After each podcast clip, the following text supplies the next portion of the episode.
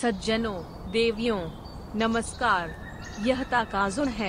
आइए आज अपने भविष्य के लिए ज्ञान का निर्माण करें। पहला हाफ फोकस। परिचय। शोरगुल और विचलित दुनिया में अपना ध्यान बनाए रखना कठिन हो सकता है। हर दिशा में हमारा ध्यान इतना खींच रहा है कि उन कार्यों पर ध्यान केंद्रित करना लगभग असंभव लगता है जो वास्तव में महत्वपूर्ण हैं।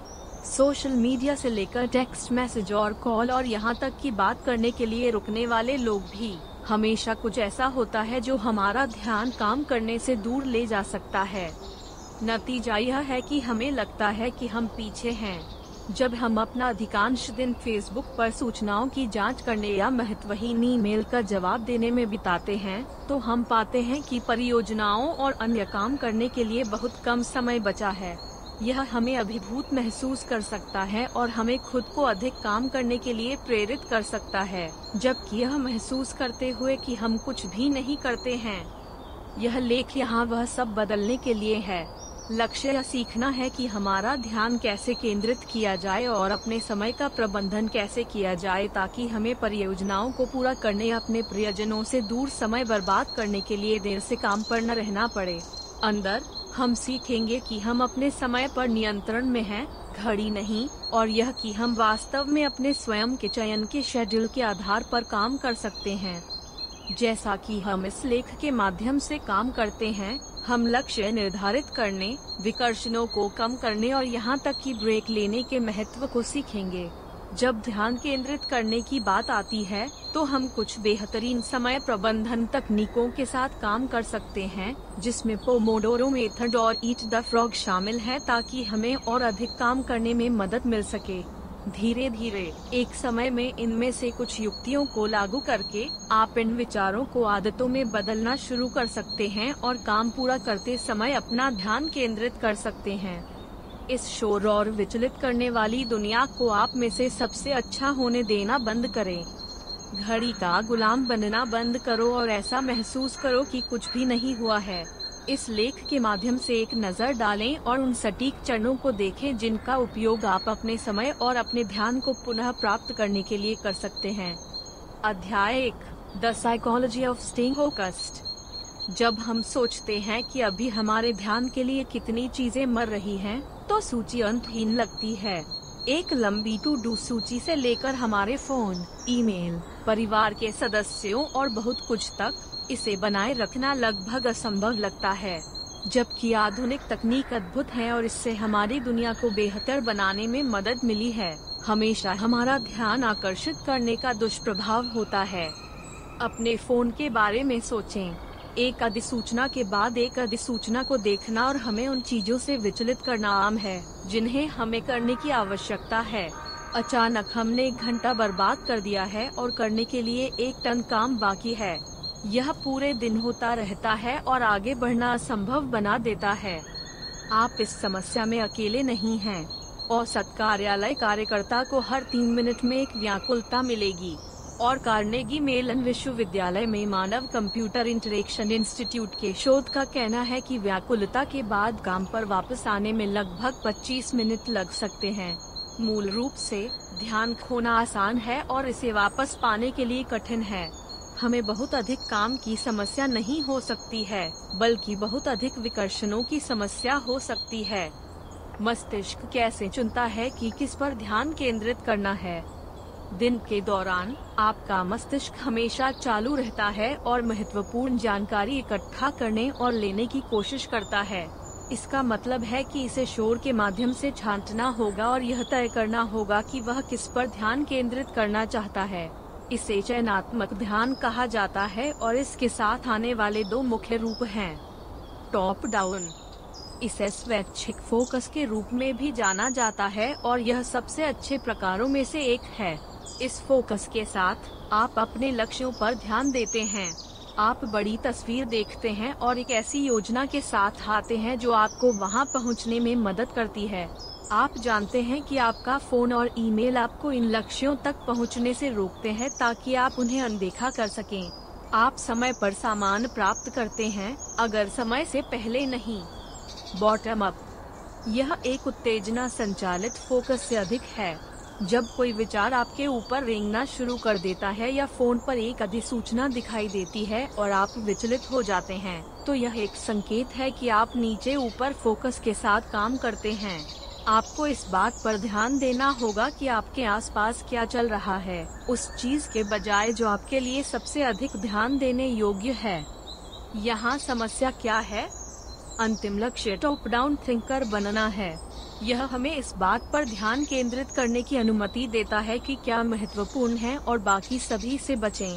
दुर्भाग्य से हमारी प्राकृतिक प्रवृत्ति के कारण हम अक्सर इसके बजाय नीचे ऊपर फोकस होते हैं। इच्छा शक्ति और फोकस सीमित संसाधन हैं, जिसका अर्थ है कि जितना अधिक आप विचलित होते हैं उतना ही कठिन होता है कि आप वापस पटरी पर आ जाएं। और चूंकि हम नीचे ऊपर फोकस करने वाले हैं, इसलिए हर छोटी चीज हमें अपने लक्ष्यों से विचलित करने के लिए पर्याप्त है। चूंकि हम में से अधिकांश अपने फोन पर ईमेल और नोटिफिकेशन जैसी छोटी चीजों से आसानी से विचलित हो सकते हैं, इसलिए हमें इसके लिए तैयारी करने की आवश्यकता है। हमें इसके बारे में पता होना चाहिए और दिन के दौरान हमारे पास होने वाले विकर्षणों की मात्रा को सीमित करना होगा। उदाहरण के लिए, अपने फोन को बंद करना और सोशल मीडिया से दूर रहना विकर्षणों को कम रखने में मदद कर सकता है। इसलिए आपके मस्तिष्क को यह भी एहसास नहीं होगा कि वे वहां हैं और आप अपने काम पर ध्यान केंद्रित कर सकते हैं। अभी बहुत कुछ है जो हमारी फोकस समस्या को जोड़ रहा है और जो महत्वपूर्ण है उससे हमारा ध्यान आकर्षित करने की कोशिश कर रहा है। उन सूचनाओं, उन ईमेलों और उन छोटी चीजों में हमें आकर्षित करने का एक तरीका है, भले ही वे उतने महत्वपूर्ण न हों। हमें लगता है कि हम उन्हें अपने ध्यान के कुछ क्षण देते हैं, लेकिन उन्हें संभालने में देर नहीं लगती है और फिर हमें दिन के दौरान कुछ भी नहीं मिलता है। नोटिफिकेशन फोन कॉल की तरह ही विचलित करने वाले होते हैं। अतीत में हमें नहीं पता होगा कि कोई भी हमारे फोन पर हमसे संपर्क करने की कोशिश कर रहा था जब तक कि यह बजता न हो। यह लगातार कम था क्योंकि अधिकांश लोगों को इस प्रयास के माध्यम से जाने से पहले बात करने के लिए कुछ महत्वपूर्ण होना चाहिए था, क्योंकि फोन पर बातचीत के लिए कुछ समय लगा। आज हमारे फोन अक्सर उतने बजते नहीं हैं, लेकिन हम यहाँ एक पाठ या फेसबुक संदेश के लिए एक बीप या कंपन कर सकते हैं।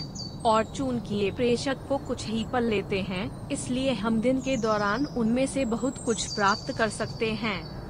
फ्लोरिडा स्टेट यूनिवर्सिटी के तीन शोधकर्ताओं के एक अध्ययन से पता चलता है कि इन सूचनाओं में से एक प्राप्त करना, चाहे वे कितने भी छोटे क्यों न हों, हमें एक पाठ संदेश या फोन कॉल का जवाब देने के रूप में विचलित कर सकते हैं, भले ही हम इसका जवाब न दें। इस अध्ययन के दौरान लगभग एक सौ पचास छात्र थे जिन्हें निरंतर चौकस प्रदर्शन का परीक्षण पूरा करना था। इस परीक्षण के दौरान विषयों को एक स्क्रीन पर एक अंकों की एक श्रृंखला दी जाती है और हर सेकंड एक नया अंक दिखाई देगा। इस दौरान छात्रों को हर बार अंकों में परिवर्तन होने पर कीबोर्ड पर टैप करने के लिए होता है, जब तक कि नया अंक तीन न हो। प्रत्येक व्यक्ति ने दो बार परीक्षण किया। पहली बार उन्होंने इसे अपने उपकरणों के बिना किया था ताकि उन्हें बाधित किया जा सके। दूसरी बार वे अपने फोन और सहायकों को परीक्षण के लिए रख सकते थे या इन फोनों पर फोन कॉल डाल सकते थे। इसके माध्यम से शोधकर्ताओं ने पाया कि उस मूल्यांकन के लिए प्रदर्शन का सामना करना पड़ा यदि छात्र किसी भी तरह के अपने फोन पर श्रव्य सूचना प्राप्त करता है। प्रत्येक प्रकार का फोन व्याकुलता, चाहे वह फोन कॉल हो या पाठ, विनाशकारी था कि उन्होंने कितना अच्छा किया। इससे कोई फर्क नहीं पड़ता कि छात्र ने फोन का जवाब नहीं दिया या पाठ को नजरअंदाज नहीं किया। अगर उन्हें अधिसूचना मिली तो उन्हें अभी भी पता था कि उनके पास अधिसूचना है और उनके प्रदर्शन का सामना करना पड़ा है। यह हमारे ध्यान को बता रहा है और यह एक उदाहरण है कि नीचे ऊपर की सोच कैसे काम करती है। टेक्स्ट नोटिफिकेशन जितना छोटा कुछ हमारा ध्यान खिड़की से बाहर भेजने के लिए पर्याप्त है और हमारे प्रदर्शन को नुकसान पहुंचा सकता है। इसे पहचानना और हमारे काम पर पड़ने वाले प्रभाव को सीमित करने के तरीकों को खोजना महत्वपूर्ण हो सकता है यदि आप सुधार करना चाहते हैं कि आप काम पर कितना अच्छा करते हैं। अध्याय दो, अपनी इच्छा शक्ति का पता लगाएं। यहाँ तक कि अगर आप आसानी से विचलित हो जाते हैं और आपके पास बॉटम अप फोकस होता है, तो ऐसे कदम हैं जो आप इसके प्रभाव को सीमित करने के लिए ले सकते हैं। यदि आप सोशल मीडिया पर देखकर या हर बार अपने फोन की जांच करके अपना समय खाकर थक गए हैं और आप काम पूरा करने के लिए ओवरटाइम काम नहीं करना चाहते हैं, तो ऐसे कदम हैं जो आप ले सकते हैं। यह हमेशा आसान नहीं होगा, लेकिन अपनी इच्छा शक्ति को खोजना और जो आपको प्रेरित करता है वह फर्क कर सकता है। इससे पहले कि हम आपके ध्यान को प्रबंधित करने के बारे में कुछ बारीकियों में गोता लगाएं, हमें यह देखने की आवश्यकता है कि आपकी इच्छा शक्ति कैसे प्राप्त करें। पेरेटो सिद्धांत को समझना और अपने लिए स्पष्ट लक्ष्य निर्धारित करना सीखना ऐसा करने में मदद कर सकता है। Pareto principal. पेरेटो सिद्धांत निर्दिष्ट करता है कि किसी भी स्थिति में लगभग अस्सी प्रतिशत परिणाम लगभग बीस प्रतिशत कारणों से आएंगे। इससे पता चलता है कि इनपुट और आउटपुट के बीच असमान संबंध है। इसे अक्सर अस्सी बटा बीस सिद्धांत के रूप में जाना जाता है। हालांकि यह सिद्धांत मूल रूप से धन और जनसंख्या के बीच संबंधों पर लागू किया गया था, इसे मानव संसाधन प्रबंधन और विनिर्माण सहित कई अन्य क्षेत्रों पर लागू किया जा सकता है। इसे अधिक व्यक्तिगत स्तर पर भी लागू किया जा सकता है। समय प्रबंधन पेरेटो सिद्धांत का एक सामान्य उपयोग है। बहुत से लोग उन कार्यों पर ध्यान केंद्रित करने के बजाय अपना समय फैलाते हैं जो सबसे महत्वपूर्ण हैं। इस स्थिति में आपके काम से संबंधित आउटपुट का लगभग अस्सी प्रतिशत काम पर आपके बीस प्रतिशत समय से आ सकता है। लक्ष्य निर्धारण और उद्देश्य। काम पर अपने समय से बाहर निकलने में आपकी मदद करने के लिए आपको लक्ष्य निर्धारित करना चाहिए। यह आपको बेहतर ध्यान केंद्रित करने में मदद करता है और आपको काम करने के लिए कुछ और देता है। आपका लक्ष्य नहीं होना चाहिए और अधिक काम करना चाहिए। परिणाम प्राप्त करने में आपकी सहायता के लिए इसे अधिक केंद्रित और विशिष्ट होने की आवश्यकता है। लक्ष्य निर्धारित करने का सबसे अच्छा तरीका है स्मार्ट गोल। ये विशिष्ट, औसत दर्जे का, प्राप्य, प्रासंगिक और समयबद्ध के लिए खड़े हैं। ये आपको उन लक्ष्यों के लिए आवश्यक बारीकियों को दे सकते हैं जो आपको आगे बढ़ाएंगे। वे प्रेरक भी हो सकते हैं, इसलिए आप आधे रास्ते छोड़ने के बजाय उन पर काम करते रहें। आप अपने लिए सबसे अच्छा काम करने के आधार पर लक्ष्य निर्धारित कर सकते हैं। क्या आप इसे काम पर विचलित होने से रोकने का लक्ष्य बनाना चाहते हैं? फिर तय करें कि आप अपने आप को ईमेल और फोन कॉल की जांच करने और लक्ष्य के रूप में निर्धारित करने के लिए कितना समय देंगे। यदि आपके पास काम पर एक बड़ा प्रोजेक्ट है, तो ट्रैक पर बने रहने में आपकी मदद करने के लिए स्मार्ट गोल्स विचार का उपयोग करें। मान लीजिए कि आपके पास काम करने के लिए एक बड़ी परियोजना है और आप अक्सर अंतिम समय में काम कर रहे हैं। इस बार हम स्मार्ट लक्ष्यों का उपयोग करने जा रहे हैं। लक्ष्य में आप जो करना चाहते हैं उसे ठीक से सूचीबद्ध करें। इसके लिए हम परियोजना को समय सीमा तक पूरी तरह से पूरा करना चाहते हैं। फिर हम इसे और अधिक प्रबंधनीय भागों में विभाजित करेंगे जो औसत दर्जे का है। प्रत्येक भाग को एक नियत तारीख देते हैं जो हमारी आवश्यकताओं के लिए प्राप्य है। जिस तरह से आप इसे विभाजित करते हैं वह उस सटीक परियोजना पर निर्भर करेगा जिसे आपको करने की आवश्यकता है, लेकिन इसे छोटे और अधिक प्रबंधनीय हिस्सों में रखने से जीवन आसान हो सकता है और आपको जाने के लिए कुछ, जांचने के लिए कुछ मिलता है। यह साथ कई लोगों के लिए प्रेरक हो सकता है। हमेशा किसी भी लक्ष्य पर समय सीमा रखना याद रखें जिस तक आप पहुँचना चाहते हैं। केवल उन वस्तुओं को सूचीबद्ध करना आसान है जिन्हें आप समाप्त करना चाहते हैं और फिर उनके साथ कुछ और नहीं करते हैं। यह मुसीबत में पड़ने का सबसे तेज तरीका है क्योंकि आप उन्हें बंद करते रहेंगे। लक्ष्य को समय सीमा के साथ सेट करें जो परियोजना के उस हिस्से के लिए उचित है और इसके साथ चिपके रहें ताकि आपको अंतिम मिनट तक काम छोड़ने की आवश्यकता न हो। लक्ष्य सेटिंग आपको अपने पूर्ण लाभ के लिए पेरेटो प्रिंसिपल का उपयोग करने में मदद कर सकती है। जब आप संगठित होते हैं और ट्रैक पर रख सकते हैं, तो यह आश्चर्यजनक है कि आप कितनी जल्दी काम कर सकते हैं और कुछ और महत्वपूर्ण पर आगे बढ़ सकते हैं। काम या घर पर कोई और समय बर्बाद नहीं करना, चीजों को पूरा करने के लिए अंतिम मिनट तक इंतजार नहीं करना। आपके पास स्पष्ट लक्ष्य हैं जो आपको सफल होने में मदद करेंगे।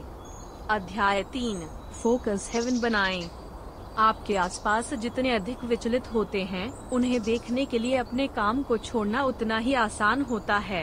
आपका मस्तिष्क एक डिंग सुनता है या एक ईमेल या एक छूटे हुए संदेश के बारे में एक सूचना देखता है और यह मानता है कि जानकारी महत्वपूर्ण है और तुरंत उत्तर देने की आवश्यकता है। बेशक यह आमतौर पर मामला नहीं है और अपने आप को विचलित करने का एक आसान तरीका है। यदि आप अपना ध्यान केंद्रित करना चाहते हैं तो आपको एक फोकस हेवन बनाने की आवश्यकता है जहां आप काम करने की योजना बना रहे हैं। शोर और किसी भी विकर्षण को काट लें जो अक्सर रास्ते में आते हैं। निश्चित नहीं है कि वे विकर्षण क्या हैं। कुछ दिनों के लिए ध्यान दें और देखें कि जब आप काम करने वाले होते हैं तो कौन सी चीजें और ध्वनियां आपका ध्यान आकर्षित करती हैं। एक ऐसा क्षेत्र जो उन सभी विकर्षणों से शून्य है। आप कितना काम करते हैं इसमें एक बड़ा बदलाव ला सकते हैं। जब आप लगातार अपने फोन बीप या कंपन को नहीं सुनते हैं तो आप आश्चर्यचकित होंगे कि आप दिन के दौरान कितना काम कर सकते हैं। आप भी तनाव के बिना काम जल्दी पूरा करने में सक्षम हो सकते हैं। जिन तरीकों से आप अपना फोकस हेवन बना सकते हैं उनमें शामिल हैं सोशल मीडिया और ईमेल बंद करें। अपना फोकस हेवन सेट करते समय आपको सबसे पहले जो करना है वह है ईमेल और सोशल मीडिया को बंद करना।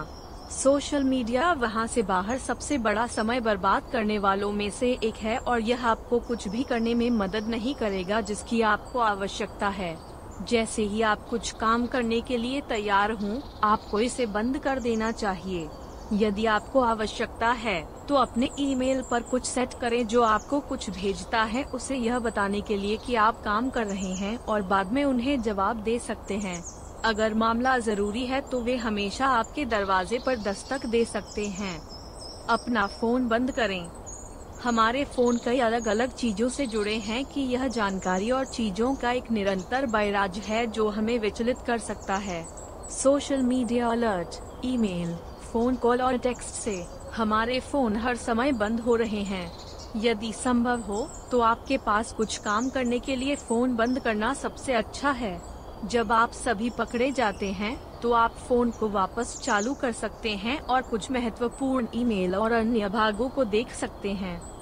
यदि आपके पास एक नौकरी है जिसे आप फोन को पूरी तरह से बंद नहीं कर सकते हैं तो थोड़ा रचनात्मक बने। इसे केवल रिंग करने के लिए सेट करें या एक संदेश भेजें जब यह कोई महत्वपूर्ण हो और जब कोई अन्य संदेश आता है तो ऐसा करने के लिए ऐसा न करें। Close the door. जब आप अपना दरवाजा खुला छोड़ देते हैं तो आप अंदर आने के लिए बहुत सारे विकर्षणों को आमंत्रित कर रहे होते हैं। आप आसानी से सभी शोर और अन्य हंगामा सुन सकते हैं जो अन्य कार्यालयों और हॉल के नीचे चलते हैं और इससे पहले कि आप अपने काम से दूर हो जाएं, आपको कुछ नोटिस करने में बहुत समय नहीं लगता है। फिर हमेशा मौका होता है कि कोई खुले दरवाजे को देखेगा और बात करने के लिए रुक जाएगा। एक त्वरित प्रश्न आसानी से समाजीकरण में बदल सकता है जो आपके हर समय खाता है। जब आपको कार्यालय में कुछ करने की आवश्यकता हो तो दरवाजा बंद कर दें।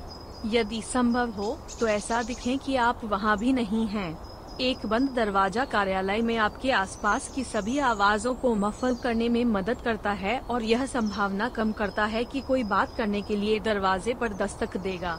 यह आपके कुछ काम करने में आपकी मदद करने के लिए चमत्कार कर सकता है। कुछ शास्त्रीय संगीत चालू करें। इसके लिए शास्त्रीय संगीत सबसे अच्छा है। यह कुछ ऐसा है जो आपके आसपास की खाली चुप्पी को भरने में मदद कर सकता है या उस शोर को काट सकता है जो आपको आसानी से विचलित कर सकता है बिना किसी व्याकुलता के। अपने स्वयं के कुछ संगीत में जोड़ने के लिए लुभाएं नहीं। हालांकि यह आपके पसंदीदा बैंड को सुनने के लिए मजेदार हो सकता है, लेकिन इससे पहले कि आप जिस पसंदीदा गीत के साथ गाते हैं वह आपको विचलित कर देगा। इसके अलावा शास्त्रीय संगीत को फोकस में सुधार करने में मदद करने के लिए दिखाया गया है। कार्यस्थल में अधिक विकर्षणों से बचने के लिए आपके पीछे पर्याप्त संगीत और ध्वनि देने के लिए शास्त्रीय संगीत का उपयोग करें। व्यवस्थित करें। इस एक के साथ मदद करने के लिए आपको थोड़ी सी योजना बनाने की आवश्यकता हो सकती है। संगठन विकर्षणों को रोक सकता है और आपको उन चीजों को खोजने के लिए क्षेत्र के चारों ओर खोज करने से रोक सकता है जिनकी आपको आवश्यकता है। जब आपको किसी प्रोजेक्ट के बारे में किसी को रोकना और पूछना होता है या आपको उन वस्तुओं को खोजने के लिए खोज करने की आवश्यकता होती है जिनकी आपको आवश्यकता होती है, तो यह किसी प्रोजेक्ट में बहुत समय जोड़ सकता है और आपको धीमा कर सकता है। संगठित होने और यह सुनिश्चित करने के लिए कि प्रत्येक चीज का अपना स्थान है, इससे आप कितने उत्पादक हो सकते हैं, इस पर एक बड़ा बदलाव आएगा। और यह किसी भी संभावना को समाप्त करता है कि जब आप काम कर रहे हों तो आपका ध्यान किसी और चीज पर जाएगा। आपको पता चल जाएगा कि हर वस्तु कहाँ है और इसके लिए बस पहुँच सकती है। ऐसे कुछ तरीके हैं जिनसे आप इस पर काम कर सकते हैं। शुरू करने के लिए अपने पूरे कार्य क्षेत्र को व्यवस्थित करने के लिए कुछ समय निकालें। उन वस्तुओं को एक साथ बंद रखें जिन्हें आप अक्सर एक दूसरे के साथ उपयोग करते हैं। उन्हें दूर रखें और रास्ते में आने वाली किसी भी चीज को फेंक दें या वह कचरा है जिसे अब आपको उपयोग करने की आवश्यकता नहीं है। फिर रात में जब आप अपनी टू डू सूची बनाने की कोशिश करते हैं तो उन वस्तुओं को पकड़ो जिनकी आपको परियोजना के लिए आवश्यकता होगी और उन्हें प्रत्येक प्रोजेक्ट के लिए क्षेत्र में एक साथ रखें जिसे आप पूरा करना चाहते हैं। फिर आप आइटमों को पकड़ सकते हैं और बिना ज्यादा खोज किए आवश्यकता अनुसार उनका उपयोग कर सकते हैं। जब आप अपने आसपास की जगह को अधिक शांत और व्याकुलता मुक्त बना सकते हैं, जबकि आपको सामान प्राप्त करने की आवश्यकता होती है, तो आप विकर्षण को कम कर सकते हैं और काम पर खुद को कड़ी मेहनत कर सकते हैं। फोन और ईमेल को बंद करके और दूसरों के लिए यह जानना कठिन हो जाता है कि आप वहाँ भी हैं, इसलिए वे रुकेंगे नहीं। आप पाएंगे कि आराम करना और ध्यान केंद्रित करना आसान है। अध्याय चार, डिजिटल युग में ध्यान केंद्रित रहना। डिजिटल युग ने हमारे फोकस पर एक नंबर किया है। यहाँ तक कि सबसे अधिक प्रेरित लोग तुरंत विचलित हो सकते हैं जब वे देखते हैं कि फेसबुक पर थोड़ी सी अधिसूचना आती है या वे नोटिस करते हैं कि उनके फोन के लिए एक और पाठ या ईमेल आया है। इससे ध्यान केंद्रित रहना और कुछ भी करना मुश्किल हो सकता है। और हर समय अधिक से अधिक तकनीक आने के साथ यह बस खराब होने वाली है। The distraction of our phones. हमारे फोन अक्सर हमारे सबसे बड़े विकर्षण होते हैं। वे अब किसी को कॉल करने के लिए केवल एक साधारण उपकरण नहीं हैं। वे हमें text message, email, social media alert और फोन कॉल सभी एक में प्रदान करते हैं।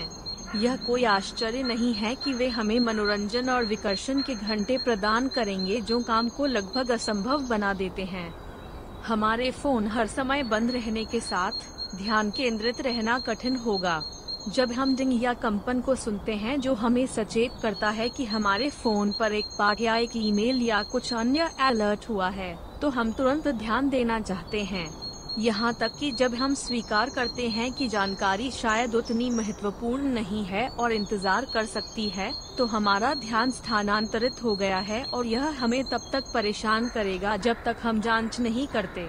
इसमें काम से समय लगता है और काम पर वापस आना मुश्किल हो सकता है, खासकर अगर ऐसा कई बार होता है। जबकि हमारे फोन वास्तव में उपयोगी उपकरण हो सकते हैं, जब आप चीजों को पूरा करना चाहते हैं, तो वे सबसे खराब विकर्षणों में से एक हैं। यदि आप अपना ध्यान केंद्रित करने में मदद करने के बारे में गंभीर हैं, तो काम करने वाली पहली चीज आपके फोन को हटा रही है। आपको किसी और के साथ फोन को छोड़ने या इसे बंद करने की आवश्यकता हो सकती है ताकि आप इन सभी विकर्षणों से बच सकें और अपने आप को काम पर रख सकें। Digital minimalism. कम से कम जब आप काम करने की कोशिश कर रहे हैं तो आपको एक डिजिटल मिनिमलिस्ट बनने की जरूरत है। इसका मूल रूप से मतलब है कि यदि काम पूरा करने के लिए तकनीक की आवश्यकता नहीं है तो उसे जाना होगा। यदि आप बिना किसी तकनीक के सभी काम कर सकते हैं तो इसे बंद कर दें। आपका लक्ष्य यह देखना है कि आप कितनी तकनीक को बंद कर सकते हैं या कमरे से बाहर ले जा सकते हैं और देख सकते हैं कि आपका ध्यान कितनी जल्दी खेल में आता है। हो सकता है कि आपको किसी प्रोजेक्ट के लिए रिपोर्ट पर काम करने की जरूरत हो। आधे घंटे या तो ऑनलाइन जानकारी की तलाश में खर्च करें जो आपको चाहिए, प्रासंगिक जानकारी के साथ ईमेल को प्रिंट करना और उन सभी तथ्यों को इकट्ठा करना जिनकी आपको आवश्यकता है। उस आधे घंटे के बाद सब कुछ प्रिंट करें और फिर इंटरनेट बंद कर दें। यदि आप रिपोर्ट लिखने में सक्षम हैं, तो पूरे कंप्यूटर को बंद कर दें। यदि आपको इसे टाइप करने की आवश्यकता है तो अपना काम करते समय वाईफाई को शारीरिक रूप से बंद कर दें। यह महत्वपूर्ण है। यह मत समझो कि आप अपने आप को सोशल मीडिया से दूर रख सकते हैं। ऑनलाइन खोज कर सकते हैं, ईमेल कर सकते हैं और बाकी सब कुछ जब आप कंप्यूटर पर हों। कुछ लोग ऐसा कर सकते हैं और बाकी सब कुछ बंद करने की आवश्यकता नहीं हो सकती है। दूसरों को हर समय चीजों की जांच करने के लिए लुभाया जा सकता है। जब आप वाईफाई को अनप्लग करते हैं तो केवल एक चीज जिसका आप उपयोग कर सकते हैं वह है वर्ड या अन्य समान सॉफ्टवेयर जिन्हें प्लग इन करने की आवश्यकता नहीं है। अपने कार्यालय के आसपास के अन्य डिजिटल विकल्पों को बंद करना न भूलें। फोन बंद करें, स्पीकर बंद करें और कुछ भी जो आपको इंटरनेट और आपके कार्यालय के दरवाजे के बाहर की दुनिया से कनेक्ट कर सकता है। आपके पास अभी इसके लिए समय नहीं है और यह सब इंतजार कर सकता है। यह सब बंद होने के साथ आपके पास कोई और विकर्षण नहीं है। आप अपनी रिपोर्ट लिखने और सामान पूरा करने में मदद करने के लिए पहले पाए गए स्रोत का उपयोग कर सकते हैं। यदि आपके पास कोई प्रश्न या कुछ ऐसा है जिसे आपको दोबारा जांचने की आवश्यकता है तो इंटरनेट को वापस चालू न करें या अपने फोन पर न पहुंचें। पोस्ट-इट पर थोड़ा ध्यान दें और सभी काम पूरा होने पर इसे देखें। आप इस बात से चकित होंगे कि जब आप अपने आसपास होने वाली हर व्याकुलता के बजाय उस पर अपना सारा ध्यान केंद्रित करते हैं तो एक रिपोर्ट कितनी जल्दी हो सकती है। आप डिजिटल अति सूक्ष्मवाद कैसे करते हैं, इस पर प्रत्येक बात थोड़ी अलग होने वाली है। यदि आप एक सोशल मीडिया विशेषज्ञ हैं, तो आपको काम पूरा करने के लिए शायद फेसबुक या कुछ इसी तरह की आवश्यकता होगी, लेकिन आप उस समय के दौरान अपना ईमेल और फोन बंद कर सकते हैं और सुनिश्चित कर सकते हैं कि आप केवल सोशल मीडिया पर काम करते हैं, न कि अपना खुद का। आपके द्वारा काम करने वाले प्रत्येक प्रोजेक्ट के साथ सोचें कि आप शुरू करने से पहले कितने डिजिटल आइटम बंद कर सकते हैं और देखें कि इससे क्या फर्क पड़ेगा। अध्याय पाँच, आप अपने समय के नियंत्रण में हैं। एक बात जो बहुत से लोग भूल जाते हैं वह यह है कि वे अपने समय के नियंत्रण में हैं। वे मानते हैं कि उनके सभी काम करने के लिए दिन में पर्याप्त घंटे नहीं हैं और जब परियोजनाएं अंतिम समय में आती हैं तो वे अभिभूत महसूस करते हैं। लेकिन सही मात्रा में फोकस और अच्छे समय प्रबंधन तकनीकों के साथ आप आसानी से सीख सकते हैं कि अपने समय को कैसे नियंत्रित किया जाए और शेड्यूल पर काम किया जाए। पार्किंसंस लॉ पार्किंसंस लॉ यह विचार है कि काम का विस्तार होता है ताकि इसके पूरा होने के लिए उपलब्ध समय को भर दिया जा सके। इसका सीधा सा मतलब है कि किसी कार्य को पूरा करने के लिए आप अपने आप को जितना समय प्रदान करते हैं वह उसे पूरा करने में कितना समय लगता है। इसलिए यदि आपको निबंध लिखने के लिए तीन सप्ताह मिलते हैं तो इसे पूरा करने में पूरे तीन सप्ताह लगते हैं। यदि आपके पास प्रोजेक्ट पूरा करने के लिए एक सप्ताह है तो यह एक सप्ताह में किया जाएगा। हालांकि इसके कुछ अपवाद हैं। आप एक घंटे में एक सौ शब्द दस्तावेज समाप्त नहीं कर सकते हैं। विचार यह है कि आप आवश्यक समय की मात्रा में काम कर सकते हैं। यही कारण है कि निबंध लिखने में आपको तीन सप्ताह लग सकते हैं, लेकिन अगर आपको केवल एक सप्ताह दिया जाता है तो भी आप इसे समय पर पूरा कर पाएंगे। यदि आप समय रेखा को बहुत दूर सेट करते हैं या लक्ष्य को बहुत दूर कर देते हैं तो इसे पूरा करने में आपको इतना समय लगेगा। इससे कोई फर्क नहीं पड़ता कि आपने इसे कितना दूर सेट किया है, फिर भी इसे पूरा करने में इतना समय लगेगा। यदि आप यह सुनिश्चित करना चाहते हैं कि आप अपना काम अंतिम समय के बजाय समयबद्ध तरीके से कर लें, तो समय रेखा को जल्द सेट करें। यहाँ तक कि अगर समय सीमा तीन सप्ताह है तो इसे एक सप्ताह में पूरा करने के लिए अपना लक्ष्य बनाएं और देखें कि इससे क्या फर्क पड़ता है। आप आश्चर्यचकित हो सकते हैं कि आप उस परियोजना को कितनी जल्दी पूरा कर सकते हैं। पोमोडोरो तकनीक यदि आपको किसी कार्य पर ध्यान केंद्रित करने में सहायता की आवश्यकता है तो पोमोडोरो तकनीक का उपयोग करने के लिए एक अच्छा विकल्प है। यदि आप पाते हैं कि छोटी छोटी विकृतियां आपके रास्ते में आती हैं, तो आपको अक्सर बेहतर उत्पादक होने के बिंदु पर काम करना पड़ता है और आपके पास ओपन एंडेड काम है जो परीक्षा के लिए अध्ययन करने जैसे असीमित समय ले सकता है। तो यह तकनीक आपको केंद्रित रहने और चीजों को पूरा करने में मदद कर सकती है। मूल विचार यह है कि आप काम पूरा करने के लिए समय के छोटे फटने को निर्धारित करेंगे। एक टाइमर की मदद से आप काम करते हैं और उस दौरान जितना संभव हो उतना पूरा करने की कोशिश करते हैं। जब टाइमर पूरा हो जाता है तो आप ब्रेक लेते हैं। इससे आपको पता चलता है कि आपके पास समय के छोटे विस्फोट हैं जो आप वास्तव में ध्यान केंद्रित करते हैं, लेकिन फिर आपको एक ब्रेक मिलेगा जो आपको अधिक ध्यान केंद्रित करने और अधिक काम करने में मदद कर सकता है। इस पद्धति का मूल पच्चीस मिनट के स्प्रिंट में काम करना है। यदि आवश्यक हो और यदि वे छोटे हैं तो आप कुछ छोटी वस्तुओं को एक ही स्प्रिंट में तोड़ सकते हैं। और यदि आप कोई प्रोजेक्ट पूरा करते हैं तो आगे बढ़ें और अपनी टू डू सूची में अगली चीज पर काम करें। कभी भी पच्चीस मिनट के भीतर समाप्त न करें और फिर अपने ईमेल की जांच करना शुरू करें और विचलित हो जाएं।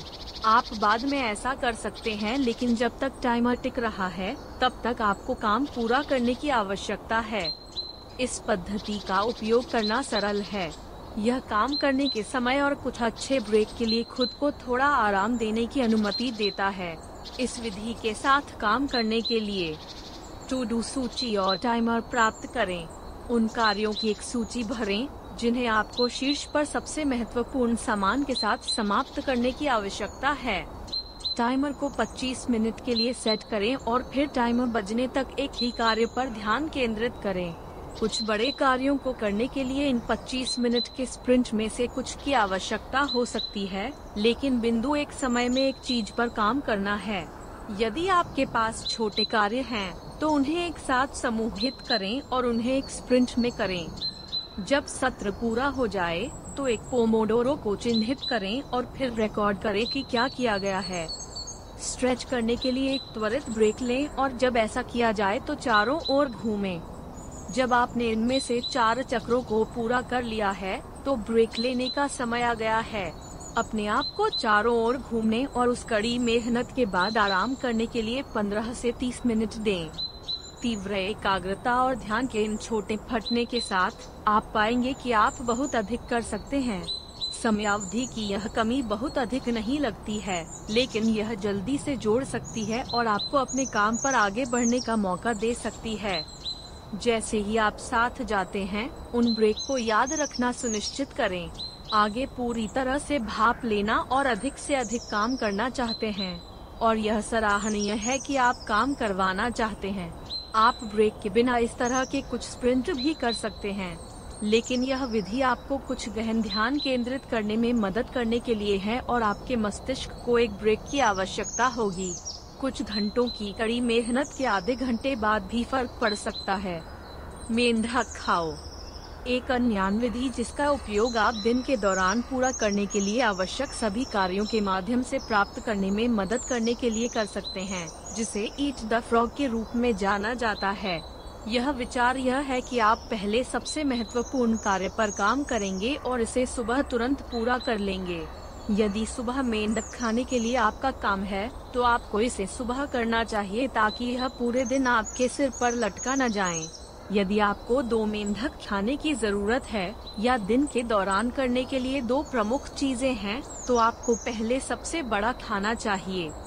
यहाँ विचार केवल एक कार्य करने के लिए नहीं है और फिर इसे बाकी दिन के लिए अच्छा कहना है, लेकिन उसे एक बड़े काम पर ध्यान केंद्रित करने से आपके दिमाग को मुक्त करने में मदद मिल सकती है। आपके पास वह बड़ी परियोजना नहीं है जो पूरे दिन आपका ध्यान आकर्षित करती है, क्योंकि यही वह चीज है जिस पर आप पहले ध्यान केंद्रित करते हैं। एक बार यह पूरा हो जाने के बाद आपके पास अन्य चीजों पर करने के लिए वह सब मुफ्त ध्यान होता है। इसके अलावा जब आप पहले बड़ी चीज करते हैं तो दूसरी छोटी चीजें आसान और तेज लगती हैं। ईट द फ्रॉग विधि का उपयोग करने के लिए हर सुबह आप करेंगे। अपने मेंढक को पहचानें। यह वह कार्य होने जा रहा है जो दिन के लिए सबसे कठिन या सबसे महत्वपूर्ण है। इसे खाएं। इसका मतलब है कि आप काम पर लग जाते हैं और उस कार्य को तुरंत पूरा कर लेते हैं। इसे बंद न करें और इसे बाद में करने का प्रयास करें। इसे दोहराएं। प्रत्येक दिन आपको मेंढक मिलेगा और फिर इसे तुरंत खा जाएगा। एक बार जब आप उस बड़े कार्य को पूरा कर लेते हैं तो आप कुछ अन्य कार्यों पर काम कर सकते हैं जिन्हें आपको पूरा करने की आवश्यकता है, लेकिन उस बड़े काम के साथ आपको अब इसके ऊपर लटकने या अंतिम मिनट तक बंद होने की चिंता करने की आवश्यकता नहीं है। इस विधि में एक अजीब नाम लग सकता है, लेकिन विचार एक ही है। आपको उस चीज को प्राप्त करने की आवश्यकता है जो सुबह में सबसे कठिन या कम से कम सुखद हो। इस तरह यह दिन भर आप पर मंडरा नहीं रहा है। जब आप अन्य सभी काम करने पर ध्यान केंद्रित करते हैं तो आप इसे पूरा कर सकते हैं और राहत की भावना महसूस कर सकते हैं। सिंगल टास्किंग बनाम मल्टीटास्किंग कौन सा बेहतर है? ऊपर बताए गए सभी तरीके आपको एक समय में एक कार्य करने के लिए कहते हैं। इससे कोई फर्क नहीं पड़ता कि आपको कितने कार्यों को पूरा करने की आवश्यकता है, वे सभी आपको एक समय में एक चुनने के लिए कहते हैं और जब तक यह नहीं किया जाता है तब तक उस पर ध्यान केंद्रित करें। जब वह कार्य पूरा हो जाता है तो आप अगले एक पर जा सकते हैं और फिर अगले एक और इसी तरह। ऐसा इसलिए है क्योंकि सिंगल टास्किंग अक्सर सबसे अच्छा विकल्प होता है। हम अक्सर यह मानते हैं कि यदि हम एक ही बार में बहुत सारे कार्य कर रहे हैं तो हम अधिक कुशल हो रहे हैं। यह गलत है। मल्टीटास्किंग अक्सर हमें अधिक विचलित होने और फोकस के साथ संघर्ष करने का कारण बनती है।